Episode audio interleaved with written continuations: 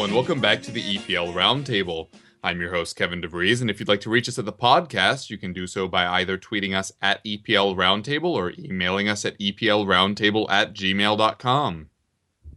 Good evening, I'm Peter Johnson from Hull City Fans Group, Tigerlink.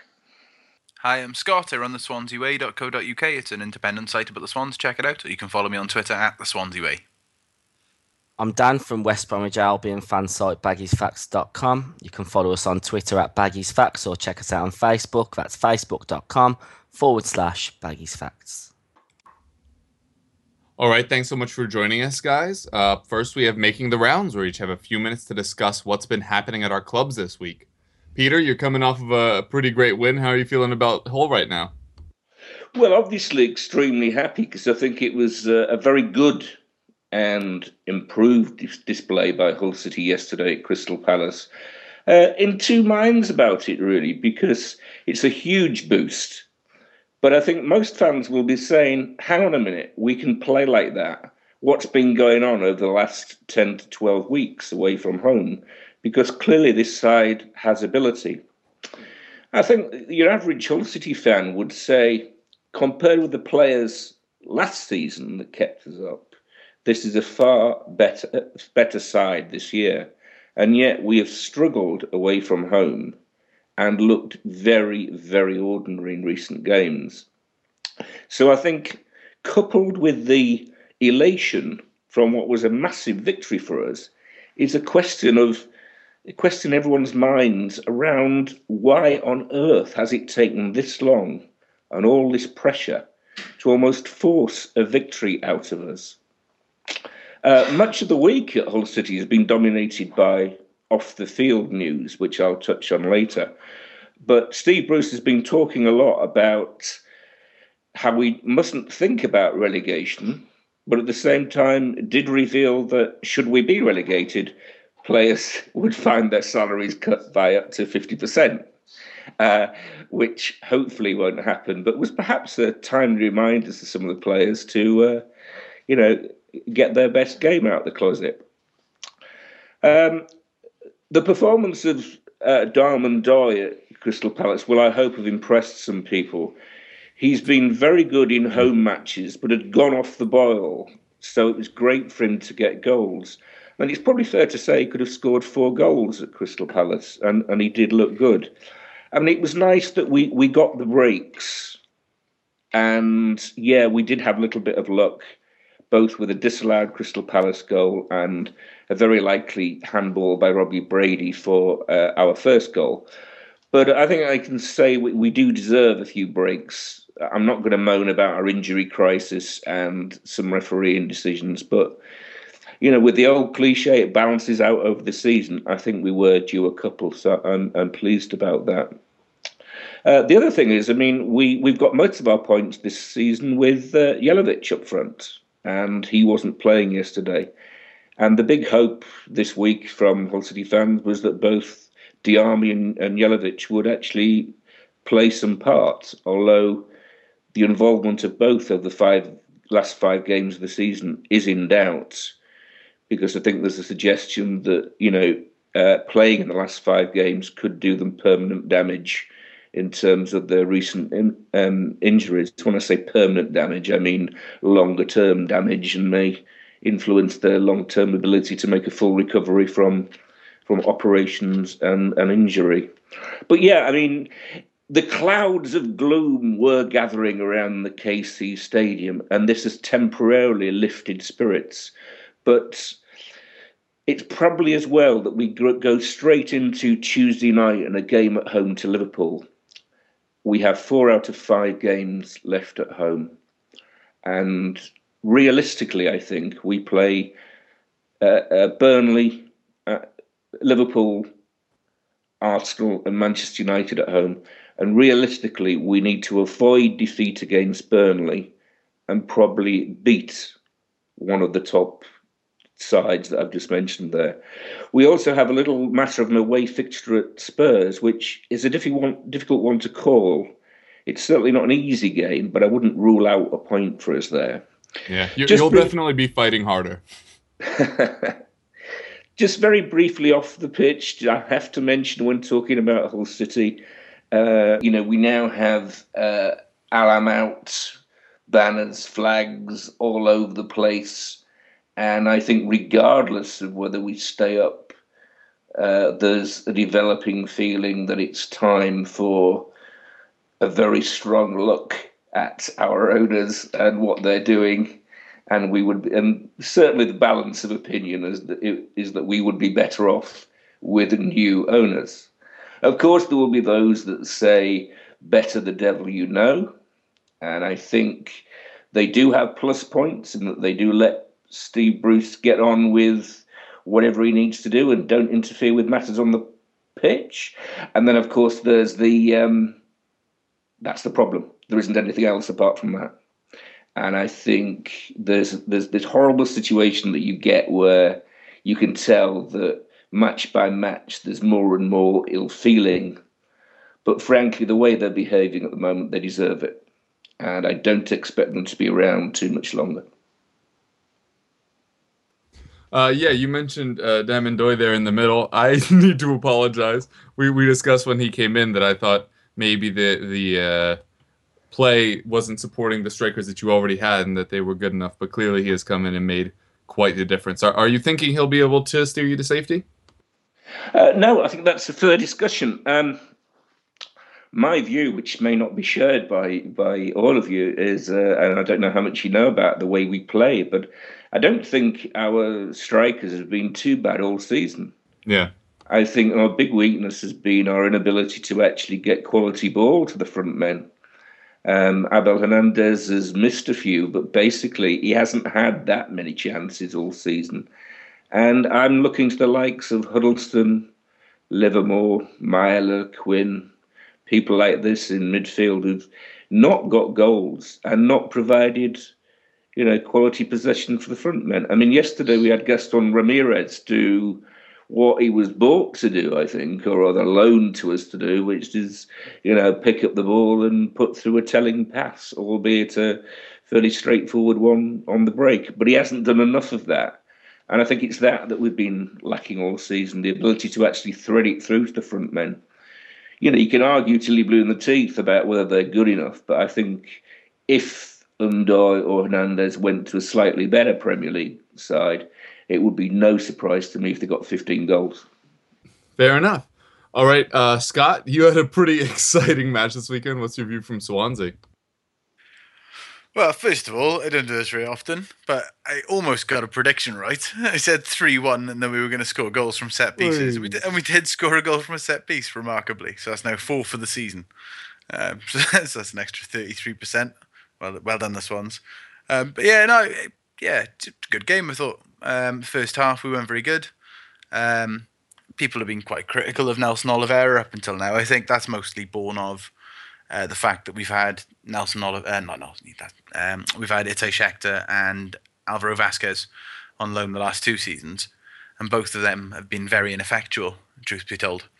So I think there's a kind of a an automatic assumption that if we've got a striker in on loan as a backup striker, he's going to be naff. But I don't know, like all season, I think I've probably said on here, I quite like the look of him. He's, he's got a good first touch. He's big. He's strong. He can shoot with both feet. Um, and he just needs time. And and yeah, I thought he looked really really good against Newcastle. He he, he bossed it up front. It was a good header for the first goal to equalise. I don't know what Jordi Amat was doing for the opener, but uh, I think Jack Cork just got done for pace out wide. Quite disappointing, but Cork's been excellent, so you can't really quibble. Um, but in the second half, we were much better. I think man of the match for me would be Jonjo Shelvey, though. He was outstanding throughout.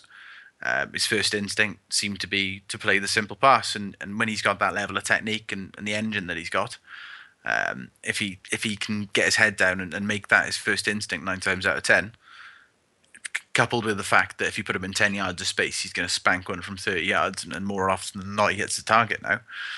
Um, yeah, he's he's a formidable player, and I think. Uh, yeah, I think hopefully he can keep kicking on because he's a much, much better player now than when he joined. Um, and the other player I'd probably highlight is Jefferson Montero. I think he got another assist. Um, I was just looking at some stats before we came on here. There's only two players in the Premiership who've got more assists per 90 minutes who've played any decent amount of time, and that's Fabregas and Di Maria.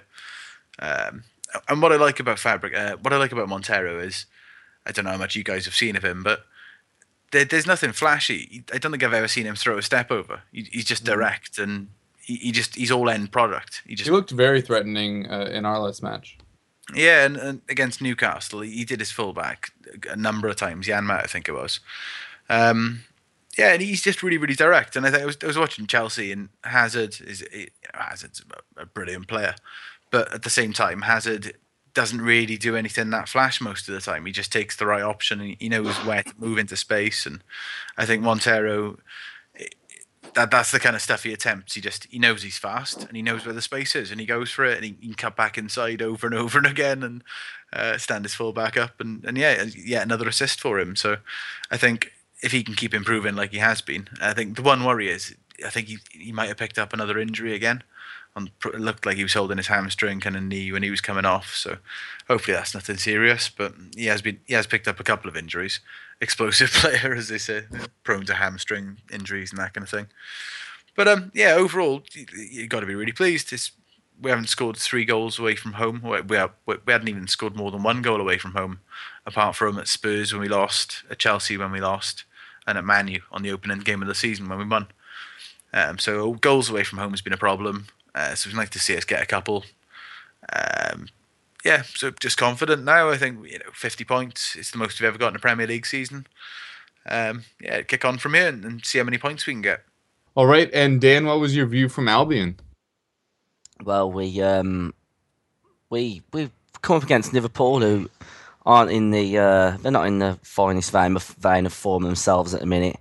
But of course, um, that they are a, a, bit more formidable up top than uh, than we're looking at the moment. And and to get the nil nil draw was I thought I thought it was about a, a, fair result. To be honest, we we battled away and we really limited Liverpool to basically just shots from outside the box. Um, Coutinho had one effort which was well saved by Boaz Myhill, and that's the closest they got to goal, and and that was from just inside the 18 yard box. We we really just we covered everything. Um, two two banks of four, um, often with another player dropping in from up front. If when you know when Victor and Anichebe could be asked to move more more than five yards.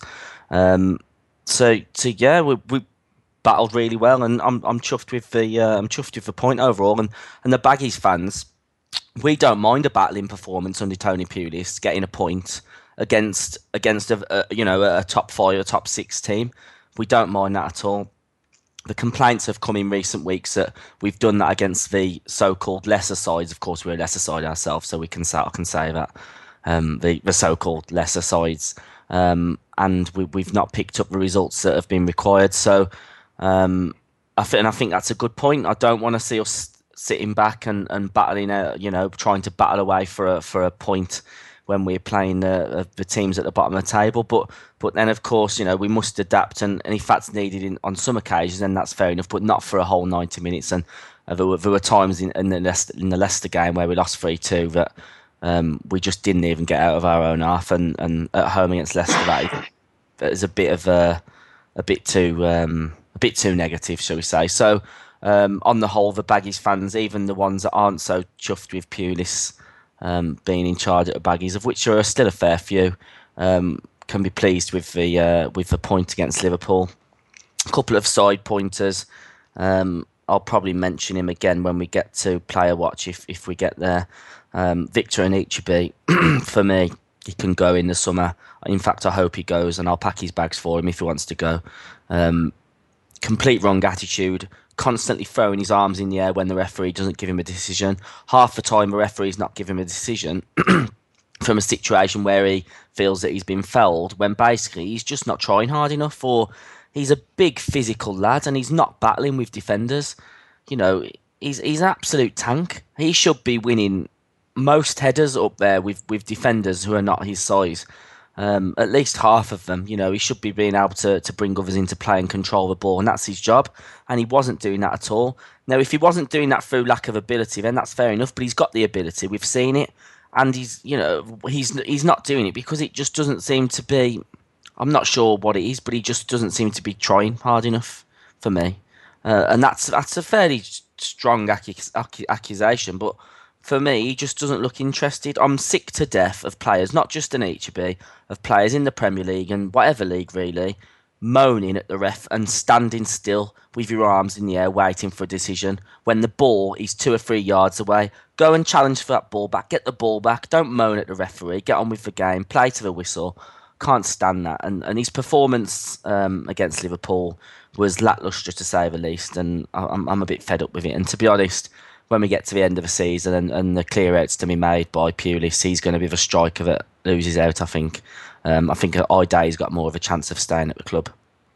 Um, positives to come from the game are certainly Callum McManaman's fine um, cameo performance. He came on, he made a real impact. Um, gliding past players. Look, with control of the ball as well. Pace, pace, speed, accuracy. Re- really, really did well getting down our left hand side and cutting in. Nearly scored. Um, and it'd be great to see him fit a lot more often. Um, and you know, Chris Brunt, James Morrison, the old guard, really put in a good performance. So overall, happy happy with a point. Um, and we move on to Manchester United next week. All right. Um, for Tottenham, we traveled to Southampton. We knew it was going to be an interesting one as we were right next to each other in the table, with uh, Man City and United kind of struggling. This was kind of our, our last ditch attempt to force ourselves into the top four chase. And once again, we failed to get all three points. Um, not expecting it, obviously, um, but does kind of make us reflect more harshly on on the the draw to Burnley. Um, so it, it's it's not a, a, thing that we're going to look back on too fondly as we could have been in with a chance. But uh, looking on this one, uh, Scott, you uh, informed me on the Thursday that I was saying Ben Davies when I should have been saying Ben Davis. I did. And he was promptly shit. And I hold you should, largely played, accountable for that. As you should I have played Danny Rose. Danny Rose. Um, as I tweeted you, I think saying his name correctly summons his mediocrity. Um, and that was on full display. He had an absolute nightmare of a match. Um, the the first goal was him messing up like three different times. So first he was uh, complaining about a call that had been made on the right side of the pitch from his perspective. Uh, so he didn't give Mason an outlet pass out wide. So then Mason held onto the ball too long, slipped. The ball got knocked past him towards Davies, who then tried to outmuscle Graziano Pellè, and then just got absolutely mugged. He could have cleared the ball either either to the stands, behind the goal, out for a throw in. Just didn't do it. Tried to outmuscle Pellè and just got absolutely destroyed. Um, and then later in the match, he got he got just mugged by Mane, who I'll get to later. Not pleased with him. But and, and then he ended up getting hurt. And it was just a really, really bad day at the office for him. It looked like a dislocated shoulder. It didn't look too bad as far as dislocated shoulders go. I think it went down. The ones you really have to be worried about are when they jam up. Um, but anyway, you know, hope he gets better soon. But it was not one of the better days of his life, to be sure. Um, it was the second time in three weeks that our six foot five Argentinian ball winning center back uh, didn't even get off the ground and was headed uh, a goal was headed in over him. First with Benteke today, uh, sorry today, yesterday again. Um, it was done by Pellè for Pellè's second. Uh, I I was calling for Fazio to start again about two or three weeks ago, um, and it's hard to argue the point of him if he doesn't have the pace to keep up with play and he isn't able to win headers when he's six foot five. I mean, that's literally why we got him. Um, was to pair with Vertonghen, who you know is more of a ball playing center back. Um, so very disappointed with him. On the plus side, Nacer Chadli scored again, making us the first Premier League side this year with three players in double digits for goals. Uh, as Harry Kane has 20, Eriksen has 10, and now Chadli has 10. Uh, now all we have to do is stop conceding like we're going down. um, uh, Sadio Mane. I I'm, I just mentioned him, and Scott, I saw you tweeting about it as well. It was one of, and I hate that I'm gonna do this two weeks in a row because I don't like getting kind of elitist about football, but it was one of the most disgraceful performances of football I've seen in the last few years, at least.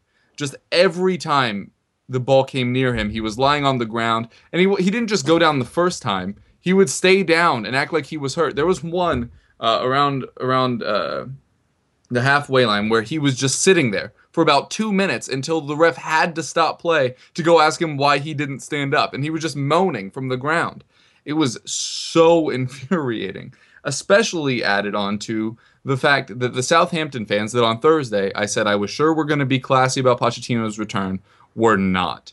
They were doing all kinds of Pochettino as a wanker chants and the "Who are you?" things, and and this is all after Ronald Koeman was like, you know, th- th- look at what he's done for this club. He set us up for all this success, which by the way they've had. They mocked Pochettino like they would if you know, they were struggling, if they were facing the relegation battle that some of us thought they'd have this year. But they've succeeded. They were only one point behind us in the table. So why would you act like the bitter ex girlfriend when you've succeeded just as much? I, I didn't understand it at all. And the Mane thing combined with that, and they borrowed a couple not so kind chants um, that were aimed at us. I, I legitimately lost respect. Uh, not not all of it, but I, I lost some respect for Southampton as a club and and as a fan base who previously I had held in very high esteem.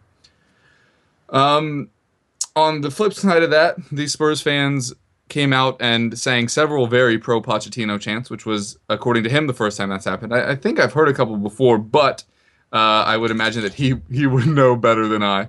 Um, so he came out and thanked the Spurs fans for supporting him, while his former club's fans slated him. Um, I thought Paulinho would get the start, but he he missed it as his wife just gave birth. Uh, so on top of all the football stuff, you know, I, I have given Paulinho a lot of crap, but you know, real life is more important. So so congratulations to him and his family. Um, now on to award stuff, where we had Dele Alli, who's the midfielder we signed in January. We gave back on loan to MK Dons. He made the League One Team of the Year. Alex Pritchard on loan to Brentford uh, got into the Championship Team of the Year, and Harry Kane uh, was uh, uh elected to the PFA Team of the Year uh, in the Premiership. So that was very exciting. Harry Kane has had a tremendous season, regardless of whether or not he wins Player of the Year tonight. That that should be happening after we record and before you hear this. So don't worry about us not knowing what's happened with that. But congrats to him since he won. Or no, oh, I can't believe he didn't win you can take whichever one of those is more appropriate. But joining Harry Kane in the team of the year are Diego Costa, Eden Hazard, Philippe Coutinho, Nemanja Matic, Alexis Sanchez, Ryan Bertrand, John Terry, uh, Gary Cahill, and Branislav Ivanovic with De Gea as their keeper. Do you guys agree with the 11 that was chosen? Who do you feel got snubbed? What do you make of, of this year's team of the year? Yeah, I guess overall, there's not much I would sort of fervently disagree with. Uh, I guess it's a little bit dull in that it's all players from sides that you would expect uh, the 11 to come from. So, what I do is sort of say, well, how many of these would you have predicted at the start of the season? And of course, the one name that does shine out is Harry Kane. And uh, I'd just like to say it is a phenomenal achievement what he's achieved this year. I think it really is very, very special for a youngster like that to come through and to consistently score the goals he has and play as well as he has. Normally, when you get someone burst through like that, they have sort of like a good couple of months or a really good first half or second half of the season. But to the best of my knowledge, he's been consistent through the season and, and thoroughly deserves all the accolades he gets. I think he's very special, and I hope he's a big part of the England international side for a long time. Um, when I say dull about the rest of them, I don't mean that in a sort of uh, derogatory sense. It's just that it's a little bit predictable. I suppose uh, Ryan Bertrand from uh, Southampton is a, a, vaguely controversial selection, but he is very well regarded. Personally, yeah, Costa. I mean, I can't argue with Costa, and he has been fantastic. But he plays for Chelsea, gets good service. Personally, I'm I would have gone more for Olivier uh, Giroud or Charlie Austin. Uh, and again, maybe it's because I'm from a club that comes from in recent times, you know, sort of fairly uh, humble uh, background in, ter- in, terms of we've spent a lot of time in the Championship and League One, and I like the way Charlie Austin has emerged as a player.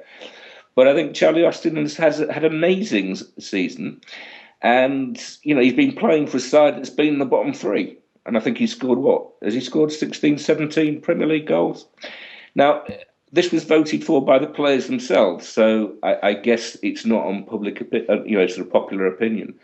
But uh, that's what really strikes me about it. The back four, I mean, you can't really quibble with the, the Chelsea lads, um, yeah. Ivanovic, Cahill, and Terry. I mean, you know, they are solid performance performance.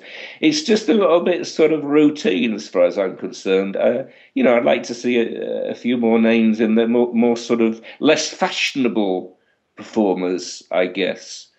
But that that's just my personal take on it. But you know, as I say, the thing that hits me is just, you know, at the start of the season, my question is, how many people would have thought Harry Kane would have been in the team of the year? Yeah, yeah, it's it's been an absolutely uh, astonishing uh, rise to fame for him, definitely. I was gonna, I was just gonna pick up on the the one player that you haven't mentioned in all of that, um, Philippe Coutinho.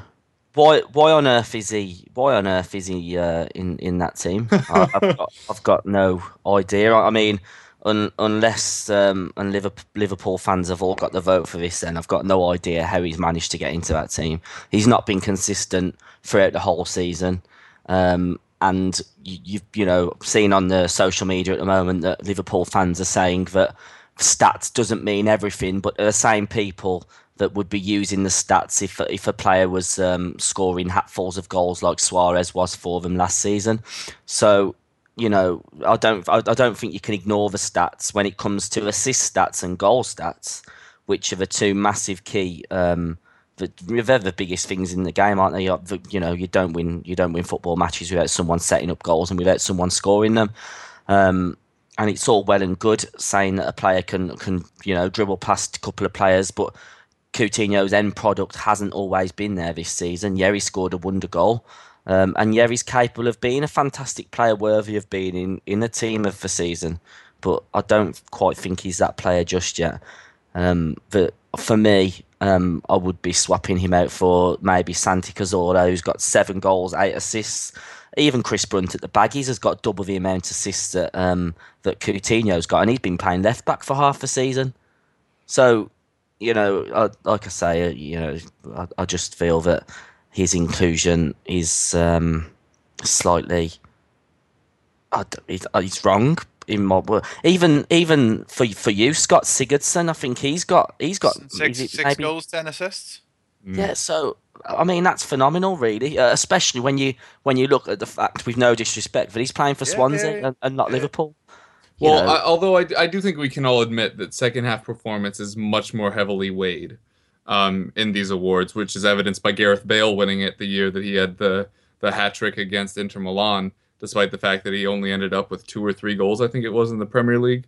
Um, and Sigurdsson had an amazing first half, but has kind of fallen off the pace. I think even you would agree, Scott. Oh yeah, he did have a big spell. I think it's down to the change of formation as well.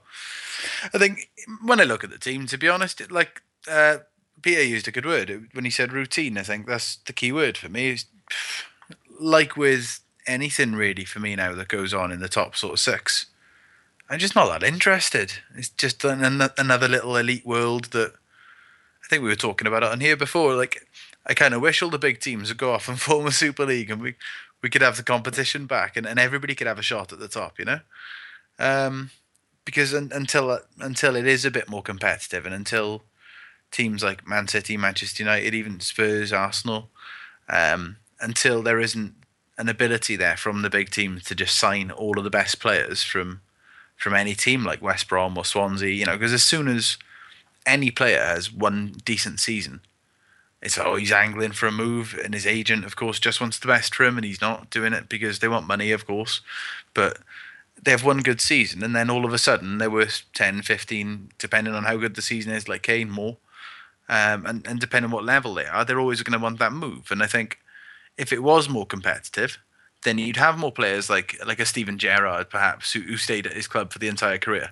if you had, say, a, a player of that quality coming through at a club like West Brom or Swansea, and he knew that he could stay at the club and, and they could be competitive, that's a boost in itself because if that player's there, there's an attraction for other players there because you can build a team around him and you can bring players in to play around him. It makes it more competitive all round. And I think it's the, you know the PFA team of the year for me is just kind of a a representation of just sort of how dominant the top teams are relevant to the rest of the league. And it's just take it or leave it. Like I, I don't ever expect unless the Swans finished in like the top top four. Yeah. I, I can't I can't imagine any Swansea player ever making that list. And and and, and while I, you know, I, like well, I, I mean, said, I think if Bony had stayed, if Bony had stayed at Swansea, he likely would have been able to to crack it, or at least have a really good chance. I don't know. I, well, if you've got players like Aguero and Kane, Kane and Costa, I, I don't think you would. And to be honest, I, like I'm not particularly arguing with the team. I'm not. That's not really my, my gripe, to be honest. It's like I understand that that those players have all played very well at, at their big clubs, but I think I think my point is the accumulation of talent at big clubs um, just makes it kind of a bit bit boring for the for the for the rest of us because yeah, just like a chip in there like and agree with 12, that. 12 million players coming off the bench just to waste time in an Arsenal Chelsea, you know.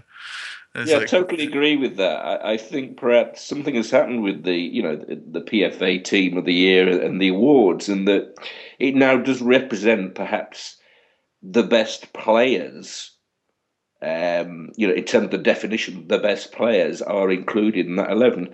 I think in years gone by, stop me if you disagree, it was not just ability, it was about sort of like application, dedication, mm-hmm. and because it was the Players Players Award, it was a bit more earthy and was spread around more readily amongst a variety of clubs. Whereas, you know, uh, the reason I used the word routine was that yeah, okay, it's it is a great team and some great players there, but Harry Kane aside and, and Ryan Bertrand aside, perhaps it's basically some very very expensive players that belong to the you know the, the top three or four clubs, and all yeah. very predictable and not overly interesting to this particular Hull City fan. That's fair. Um, I actually uh, did a little bit of research on the Coutinho selection, which I would agree is the one that is uh, kind of the most surprising, especially at a position that, that's often regarded as you know one of the most uh, impactful uh, in the Premier League, which is like that attacking midfield role. And so, like I said, I, I did a little stat looking, and I included uh, a player from each of the teams that are represented on today's podcast. So, um, from Swansea, we have Ki Sung-yueng. Uh, for Tottenham, we have Eric Lamela. For West Bromwich Albion, I included Berahino. It's kind of a cop out, but don't worry about it. Uh, and for Hull, I put in Elmohamady. And compared to Coutinho, in the stats that I would consider to matter the most, I know Dan said people will refute the stats. Um, but in the stats I think that matter the most, so you have uh, goals, assists, chances created, um, pass completion, and successful take-ons. Right, those are all stats that are heavily used by those positions. I'm not trying to stat pick to make this argument. I'm just trying to point out that again, out of those four, Ki Sung-yueng, Lamela, Berahino, Elmohamady, guess how many of those stats that I just listed Coutinho is first in? Zero. Zero. Yeah, incredible. In goals scored, of those five, he's third. In assists, he's second. In chances created, he's third. In pass completion, he's fourth. And in take ons, he's third. Oh. I'm not, I'm like you guys said, I'm not picking from the top clubs.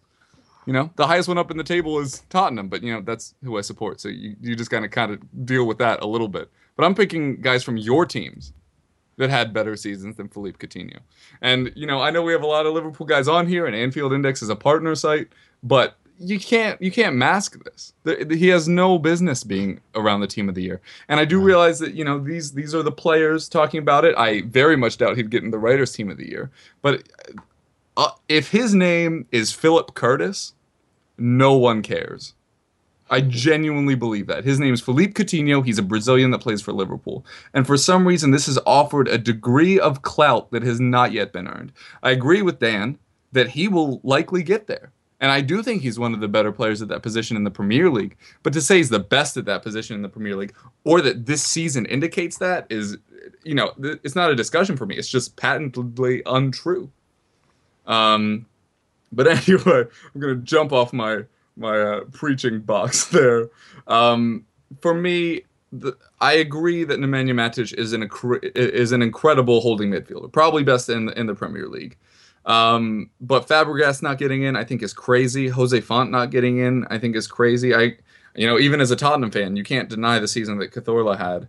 Um, but that, you know, that again would be adding more to the the big clubs that are in there. So, uh, just kind of as a fun exercise, what guys do you think will kind of be in uh, an underrated eleven? Uh, uh, of guys that you think deserve recognition but might not be able to break into that specific uh, team of the year? Well, we've already mentioned one, haven't we? That would should break into that first eleven. Really, I'd say. Mm. I'd say Sigurdsson des- deserves a shout. You'd, you'd, probably be looking at Bolasie at Crystal Palace with the impact that he's had since Pardew's oh, been sure. there. For sure. I've just had um, a look. I've just had a look at the last couple of years' teams, though. I mean, like if you look back and just going from this season, you've got Ryan Bertrand at Southampton, so they're not going to finish top four this season, and Kane, yeah. um, if Spurs don't finish top four. Um, then if you go back to last season, you've got uh, Seamus Coleman, Everton, Luke Shaw, Adam Lallana, Saints. Uh, if you go back uh, season before that, Leighton Baines, left back. Yeah. Uh, Jan Vertonghen, Spurs. I don't know whether Spurs that season. That, that, was the fifth year with with Bale and Vertonghen. Um, you know, season before that, you got Gareth Bale, Spurs, Scott Parker, Spurs. Yeah. Uh, Scott Parker was monumental that year. But you haven't got many, you know. Like this is going back like five years now. You're looking at it. Uh, anybody in that team? Uh, Spurs, Gareth Bale in the in, in the team that year.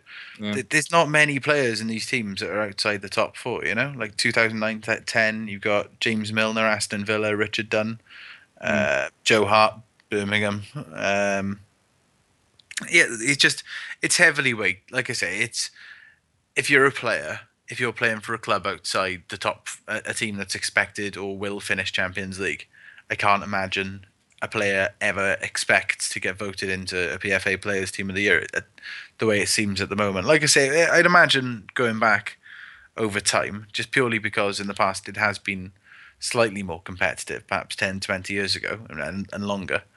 Uh, there was there was more variation and, and, and like you say you, you know you'll get players staying at one club for, for 10 years just because they like it. Because the money wasn't that good anywhere else.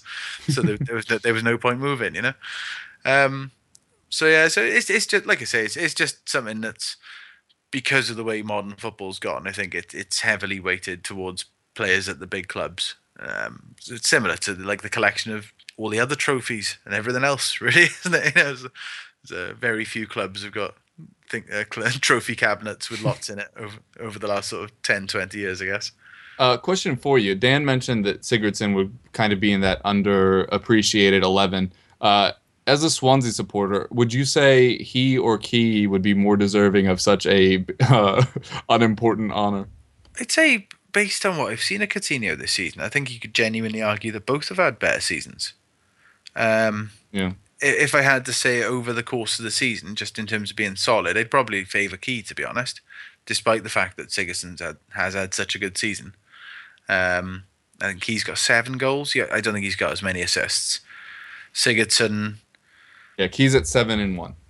Yeah, so it's I don't know. It's it, it is kind of a flip of a coin stuff, to be honest. They've both been excellent, and, and Sigurdsson has probably, I haven't checked the stats, but in terms of goals that get you points, like he scored against Arsenal to to level it up uh, when we were behind. Um, he's got a knack of scoring sort of handy goals at, at, at important times. Um, so yeah, so I, I, don't know. The more I think about it, the more I'm leaning towards Sigurdsson. But I, I don't know. I, I, don't know. You'd have to you'd have to put a gun to my head to make me choose. I think. uh, I can guarantee you that on the EPL roundtable, no guests were hurt in the recording of this podcast. Russian roulette with the EPL roundtable. what about Morgan Schneiderlin? Oh yeah, he he did have some injury problems in the middle of the year, but when he does play, yeah, he's very impactful. Peter, who who do you think has been underrated this season? Yeah, I mean, Sigurdsson, I, I would certainly go for. Um, just really more on the. Someone mentioned Fabregas, and yeah, I suppose he's I mean, some of these players are what I'd call Hollywood, aren't they? Maybe Coutinho's like that, in that, Yeah. you know, if a Brazilian scores a free kick, it's a fantastic free kick and better than an Englishman scoring a free kick like that. Uh, it's the sort of thing you hear an awful lot, but there is some truth in it in terms of people's perceptions and what they see, etc., etc. You know, if a Burnley player, rather than take my, if a Burnley player was top of the stats, uh, the sort of stats you referred to previously, Kevin, um, you know, would that Burnley player, in the present circumstances, with them in the bottom three, would that Burnley player get in the team of, of the year? Yeah, I doubt Uh, it. probably not. I think that's what we're fighting against. I would like to see a more down to earth approach to it with less domination and, uh, you know, by, by the top sides. Uh, as for people who've been excluded, just just quickly on on uh, Fabregas. Fabregas, uh, I think many would think should be in there, but hasn't he developed this reputation where he fades away in a season? In the second half, yeah, and that, that's Yeah, kind of to my some earlier point about big how the first half seems to be forgotten in these awards. yeah, Hasn't he got uh, something like 16 assists or something ridiculous? 17 Yeah, he's way, way, way out in front of anybody Yeah. else. Hmm.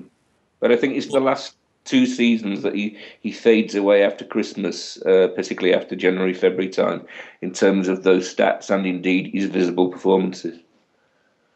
Yeah, I think I think that's that's been talked about, hasn't it? And it was talked about in his Barca days as well. But I think there's no doubt, and he's a fantastic player, and he's certainly more. Um, he's certainly more. You know, he's, he's he's worth more than than you, you know putting Coutinho in there. But um, I think I think that Chelsea side that that side is already dominated by Chelsea, so we probably couldn't could do without another one in there. Yeah, absolutely. Just like what team's going to win the title? 11 Chelsea players. Cool. Call it a day. All right, fair enough. Um, yeah, for me, uh, underrated players, all the ones that I just listed, I think are pretty underrated. Somehow, out of those five, uh, well, not five, because obviously Coutinho is the most highly regarded, but I think Berahino would be second. I think the hype on Lamela has kind of cooled down a bit. I feel like not many people know about Ki. I could be wrong. Um, but you know, I hate to take it this angle, but I have him in in uh, fantasy football, and uh, every week just continues to impress. Uh, and I, I do tune into a, a fair Char- share of what songs. Charlie Austin. That's another name because like Ooh, they say, Charlie Austin. Does, isn't he on seventeen? but yeah, but that's what I mean. Like the amount of goals he scored for QPR, I'd say is a lot more impressive. It's than two the less than Chelsea's Costa. Yeah, I think the the impressive thing about the impressive thing about Charlie Austin is that his contribution of No goals help. is something like forty five percent of Yeah. all of QPR's goals. yeah, Yeah. yeah, But yeah, I mean, you, you know, can assess his value by penalties as saying well. where would where would where would QPR be with take Charlie Austin goals away, and where Oh, would God. QPR? They'd have been relegated already, wouldn't they? They Yeah, twenty absolutely. first. Forty-five percent his goal ratio is. Now, there's no better way than assessing someone's importance than that. Where would QPR be in the table now? They would be adrift and gone. All right, we're going to do a very quick player watch where we only talk about the players that impressed, not the ones that disappointed, because everybody complains about it anyway, and we're running out of time. So, Peter, who impressed you most in Hull's most recent performance? Yeah, sure. Just a quickie then. Um, great win for us at Crystal Palace at Selhurst Park, first time in 30 years, which was superb. And uh, yeah, we scored two goals, and, N'Doye took the headlines. But a word for Steve Harper, who at the age of 40 has taken in goal for us from uh, McGregor, Allan McGregor, and has performed very well since he returned to the side two or three games ago. Uh, you know, still a huge professional at the age of 40, came into that game kept a clean sheet. You know, doesn't ask for a lot of adulation and, and praise, but a fantastic professional. And he was the player I take out of that game. Not many will, but he's the one I really admire because the clean sheet was massive for us away from home. All right, Dan, who was most impressive for you for the Albion? Yeah, Scott, you mentioned that you finally scored out of a set piece, but is that who impressed you most this weekend? Yeah, in fairness, like, I think I said we were going to score three goals from set pieces. Um, Just about. uh, but uh, but yeah, we, we could have to be honest. I mean, Ash Williams missed a sitter in sort of the tenth minute. Fernandez had one from a corner. You know, both all from corners. Uh, Fernandez similar kind of thing, missed one from a corner, and then Oliveira similar kind of chance, unmarked again, and and, and he tucked his away. So so fair play to him. Um, but like like I mentioned earlier, I think if I had to pick a player, it was Jonjo Shelvey. He was he was absolutely excellent. And he's got so much going for him technically and, and physically. He has got an engine on him. His work rate's brilliant, and there's no doubt in his application. You know, and and and, and everybody's seen him stuff the ball in from sort of forty odd yards. So he's obviously got that in his locker. And and if you can restrict that to only doing it when it's a sensible option, it's a seriously formidable player. And and if he keeps doing that, um, yeah, it, it's it, it I, I, don't know. He's the kind of player England like, isn't it? You know, somebody who spanks this ball in from 35 yards. Um, yeah, so if he keeps doing it, you'd, you'd have to think he's going to be kind of knocking on the England door as well, I think. Fair enough. And Dan, who impressed you the most for the Albion? Hmm, I'd probably give it to James Morrison, who under um, under Tony Pulis has been a revelation. Um, we use a phrase um, that he's like a Duracell bunny because he just gets everywhere all over the pitch. Um, and apart from Morrison, a, a, mention for Craig Gardner as well, who, who's hit form and scored a couple of goals in recent weeks. And against um, against Liverpool, he was uh, really uh, he, he, was just fighting for everything. You know, a, a typical hard-working, you know, not giving anything up performance. Um, unlike that of Victor Anichebe, who was crap. Fair enough. Um, for Tottenham, it was a very weird match where, where the attacking play was good, but obviously we conceded two pretty cheap goals. Uh, obviously, Davies would be the player that disappointed uh, if we were doing that with Fazio right behind him, and then Sadio Mané from the other team uh, rounding out that group. Um, I'll probably go with Nacer Chadli, who who I've been uh, harsh on lately uh, saying that he was kind of uh, absent from matches, and he, he did show up, and it was more than just the goal. Uh, he wasn't very productive on the left in the first half. Uh, Pochettino switched him over to the right, and then he he started doing much better up against Team of the Year candidate Ryan Bertrand. Um, but I, I, thought he put in a very valiant performance. And Lamela, who I've also been uh, blaming for a lot of our issues this year, uh, had a pretty decent match. Um, still not confident when he has the ball in the final third.